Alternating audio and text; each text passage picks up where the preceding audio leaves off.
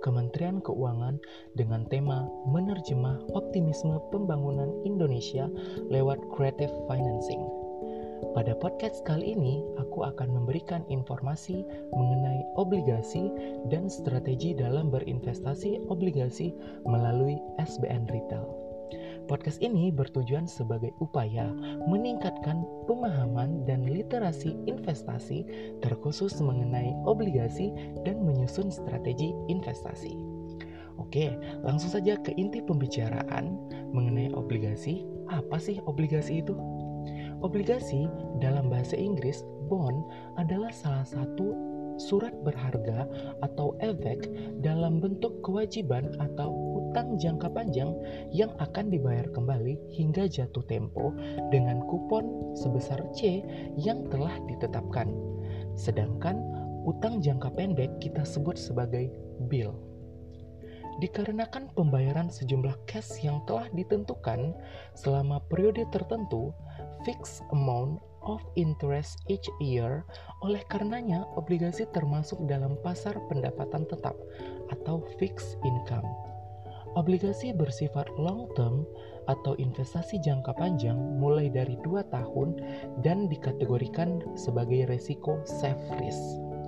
Untuk lebih mengenal obligasi, akan lebih baik mengetahui istilah-istilah dalam dunia obligasi dalam nomenklatur obligasi cek First, nilai nominal.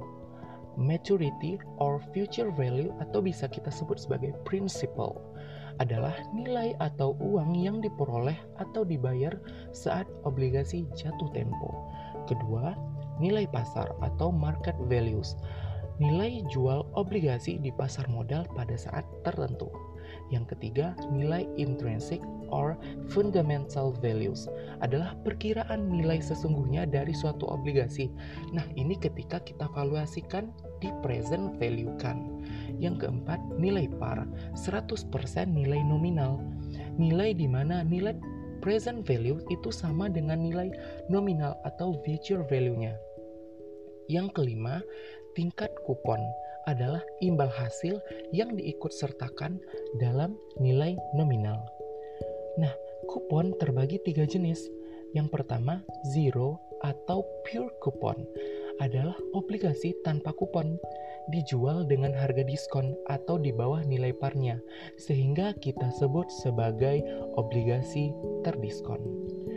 Di obligasi terdiskon ini, dia akan berada di bawah nilai parnya, Let's say kita katakan nilai parnya 100, maka obligasi ini akan dijual di harga bisa 80 atau 90. Sehingga ketika jatuh tempo dia akan kembali ke nilai parnya 100. Nah, kemudian yang kedua, fixed coupon adalah tingkat kupon yang selalu tetap dibayar secara periodik. Yang ketiga, variable or floating coupon adalah tingkat kupon yang mengacu terhadap perubahan nilai bunga RI. Keenam, waktu jatuh tempo atau maturity date adalah waktu jatuh tempo pengembalian dana sesuai nilai nominalnya. 7. Current yield, hasil sekarang atau kupon setahun atau nilai pasar saat ini. 8. Yield to maturity atau YTM, return hingga jatuh tempo Nah, untuk istilah dengan return hingga ditarik sebelum jatuh tempo, maka kita menyebutnya sebagai yield to call. Selanjutnya, jenis-jenis obligasi. Obligasi dapat diterbitkan oleh pemerintah disebut government bond dan perusahaan disebut corporate bond. Untuk obligasi pemerintah dalam bentuk surat berharga negara atau SBN dapat bersifat lelang dan juga non-lelang atau bersifat retail. Secara umum, obligasi pemerintah diterbitkan guna pembiayaan defisit APBN dan tujuan spesifik seperti pembangunan dan pemulihan. Sebagai contoh, ORI 017 digunakan untuk stimulus ekonomi dan bantuan terhadap masyarakat terdampak akibat COVID-19. Nah, obligasi secara umum itu tadi dibagi tiga. Ada government bond, ada obligasi pemerintahan daerah, dan obligasi perusahaan atau corporate bond. Kita masuk, kita lebih fokus kepada government bond. Government bond terbagi dua, ada yang bersifat lelang dan ada yang non-lelang, yaitu bersifat retail atau nominal kecil. Untuk yang lelang itu nominal minimum biasanya 1 miliar, dikategorikan dua, konvensional dan syariah. Di konvensional itu ada surat utang negara dalam bentuk SPN, surat perbendaharaan negara, dan ON, obligasi negara. Kemudian dalam bentuk syariah, SBSN itu ada dua, SPNS dan PBS. Kemudian untuk non lelang yang fokus kita di pembicaraan kali ini yaitu mengenai SBN retail itu juga ada dua, konvensional dan syariah. Untuk konvensional ada dua, SBR, ORI. Dan untuk syariah ada ST dan Sukri atau SR.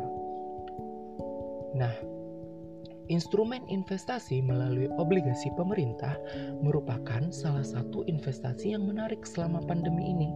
Strategi dalam menurunkan risiko investasi itu dapat dengan diversifikasi. Nah, prinsip diversifikasi aset ini adalah investor menempatkan aset-aset yang dimiliki ke dalam berbagai instrumen investasi yang berbeda. Diversifikasi aset ini dapat membentuk portofolio optimal yang dapat dilakukan dengan memiliki beberapa aset yang memiliki standar deviasi tinggi dan rendah atau beragam risiko. Nah, tentunya obligasi pemerintah ini dapat menurunkan standar deviasi dari investasi seperti reksadana saham dan saham. Dari beberapa pilihan obligasi pemerintah, SBN Retail adalah paling menarik karena dapat menjangkau masyarakat luas dengan minimum investasi yang rendah sebesar 1 juta rupiah. Beberapa pilihan SBN retail ialah SBR atau Saving Bond Retail dan ORI Obligasi Retail Indonesia untuk kategori konvensional dan untuk kategori syariah ada ST Sukuk Tabungan dan Sukri atau Sukuk Retail. Pilihan SBN retail ini sangat bervariatif dan merangkul semua lapisan masyarakat, termasuk masyarakat Muslim yang ingin berinvestasi sekaligus membantu negara, namun tetap sesuai dengan prinsip syariah Islam. Nah, berikut adalah perbandingan instrumen investasi antara SBN retail, deposito, dan saham. Untuk SBN retail kita kelompokkan ada sukuk retail, ori, SPR dan kita bandingkan dengan deposito dan saham. Untuk sifat instrumen, untuk suku retail itu kategori SBN, surat berharga negara. Sedangkan ORI dan SBR itu adalah surat utang dalam bentuk surat berharga negara juga. Nah, untuk deposito sifat instrumennya adalah tabungan. Sedangkan saham itu penyertaan terhadap kepemilikan perusahaan. Untuk return atau imbalan, Sukri dalam bentuk imbalan setiap tahun, setiap bulan. Sedangkan ORI dan SBR itu dalam kupon setiap bulan, ORI dalam fix, sedangkan SBR dalam floating with floor. Nah, deposito dalam bunga, sedangkan saham itu dalam bentuk dividen. Kemudian, pasar sekunder atau potensial capital gain Nah, di Sukri itu ada, di Ori pun ada, namun di SBR itu tidak ada. Hanya ada opsi early redemption, sedangkan di deposito jelas tidak ada. Dan di saham itu ada. Untuk masa jatuh tempo, di Sukri itu ada dan di Ori juga ada, sedangkan di SBR juga ada. Namun itu di masa jatuh temponya yang berbeda. Untuk Sukri dan Ori itu ada tiga tahun, sedangkan SBR biasanya dua tahun. Untuk deposito ada tergantung berjangka berapa bisa 12 bulan ataupun 24 bulan. Sedangkan di saham tidak ada jatuh tempo. Nah, bagaimana tentang jaminan pemerintah untuk surat berharga negara SBN Retail ini dijamin oleh pemerintah 100% dan dilindungi oleh undang-undang. Sedangkan deposito itu ada jaminan maksimum 2 miliar rupiah. Dan saham itu tidak ada jaminan. Kemudian untuk pajak terhadap imbalan, untuk surat berharga negara SBN Retail itu 15% final, sedangkan deposito 20% final. Nah, untuk saham itu 10% final atas dividen. Nah, selanjutnya ada rekapitulasi return investasi pada tahun 2016 menunjukkan obligasi pemerintah berada pada posisi nomor 2 dengan return sebesar 10,36%. Hal ini menunjukkan bahwa obligasi pemerintah menarik dan layak sebagai pilihan investasi. Secara sederhana, berikut simulasi return apabila melakukan investasi ke dalam beberapa instrumen SBN Retail Indonesia. Nah, kita contoh untuk kategori yang telah ada, itu sukuk tabungan 02 kita versuskan dengan obligasi retail Indonesia 015 dan saving bond 04. Nah, kita bandingkan dengan deposito berjangka.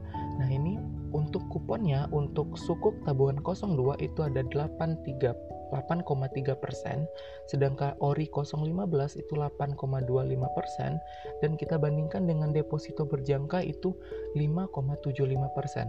Sedangkan untuk pajaknya itu jelas deposito lebih besar 20 persen, PPH, sedangkan untuk kategori SBN retail 15 persen. Nah, berapa sih return yang kita dapatkan jika kita masukkan 10 juta? Nah, dalam 2 tahun ST02 akan memberikan 11 juta 411 ribu rupiah, sedangkan deposito itu di kisaran 10 juta 920 ribu rupiah. Nah, masuk ke section terakhir yang paling ditunggu-tunggu yaitu adalah bagaimana menyusun strategi berinvestasi obligasi. Nah, saya secara pribadi itu uh, setuju dengan pendapat Melkiel Bond Theorema atau teorema Melkin. Nah, di teorema ini sebenarnya kita bisa dalam menyusun strategi berinvestasi. Yang pertama, teorema pertamanya, harga dari obligasi itu berbanding terbalik atau berlawanan dengan nilai pasar atau market yield. Nah, apa artinya bahwa harga obligasi itu akan meningkat jika suku bunga turun? Nah, kita lihat nih di masa pandemi ini, kecenderungan untuk suku bunga turun dibandingkan suku bunga naik itu lebih berpeluang untuk suku bunga diturunkan sehingga membuat peluang harga obligasi itu akan meningkat dan semakin menarik sehingga makanya kita uh, cukup uh, di zaman yang krisis seperti ini obligasi pemerintah itu uh, lebih cemerlang ketimbang instrumen investasi yang lainnya. Nah, teorema kedua dengan maturity atau jatuh tempo yang konstan, penurunan atau penaikan suku bunga akan menyebabkan persentase kenaikan harga lebih besar dibandingkan penurunannya. Apa maksud teorema kedua ini?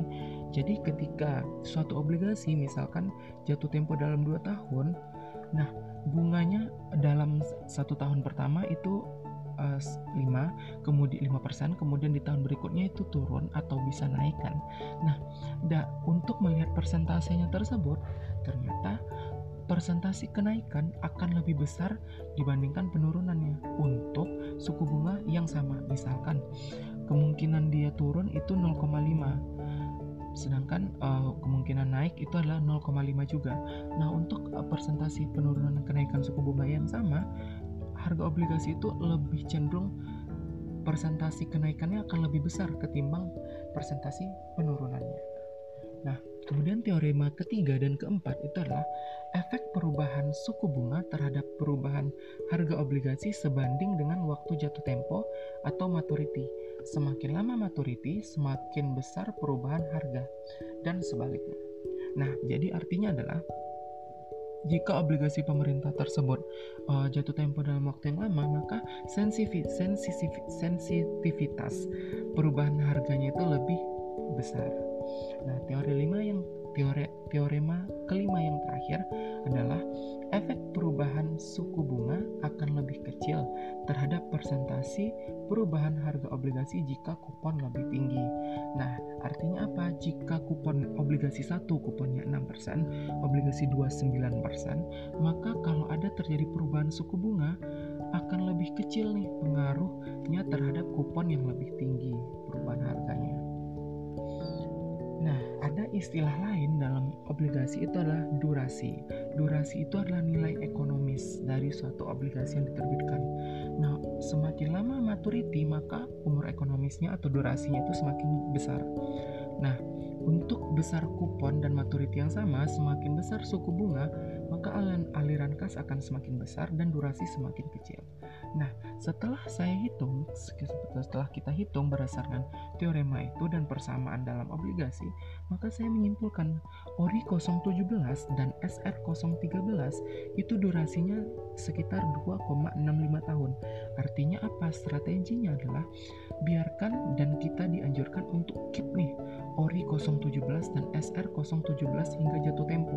Karena jatuh temponya 3 tahun, sedangkan umur ekonomisnya 2,65 tahun.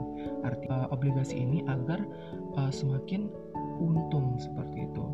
Nah, bagaimana kita melihat durasi ini? Durasi ini menggunakan persamaan obligasi. Nanti kita akan lanjut di channel YouTube untuk membahas Melken Bond Theorism uh, untuk di kita lihat bagaimana penurunannya. Nah, itu dulu untuk kategori SBN retail. Nah, demikianlah podcast kali ini mengenai investasi SBN retail. Ingat, dalam SBN retail tidak hanya imbal hasil yang bisa kita peroleh, namun kita juga ikut andil dalam pembangunan dan pemulihan ekonomi Indonesia. Karena SBN retail ini untuk kita, kita untuk Indonesia. Oke, terima kasih telah mendengarkan podcast aku kali ini. Sampai jumpa di podcast selanjutnya.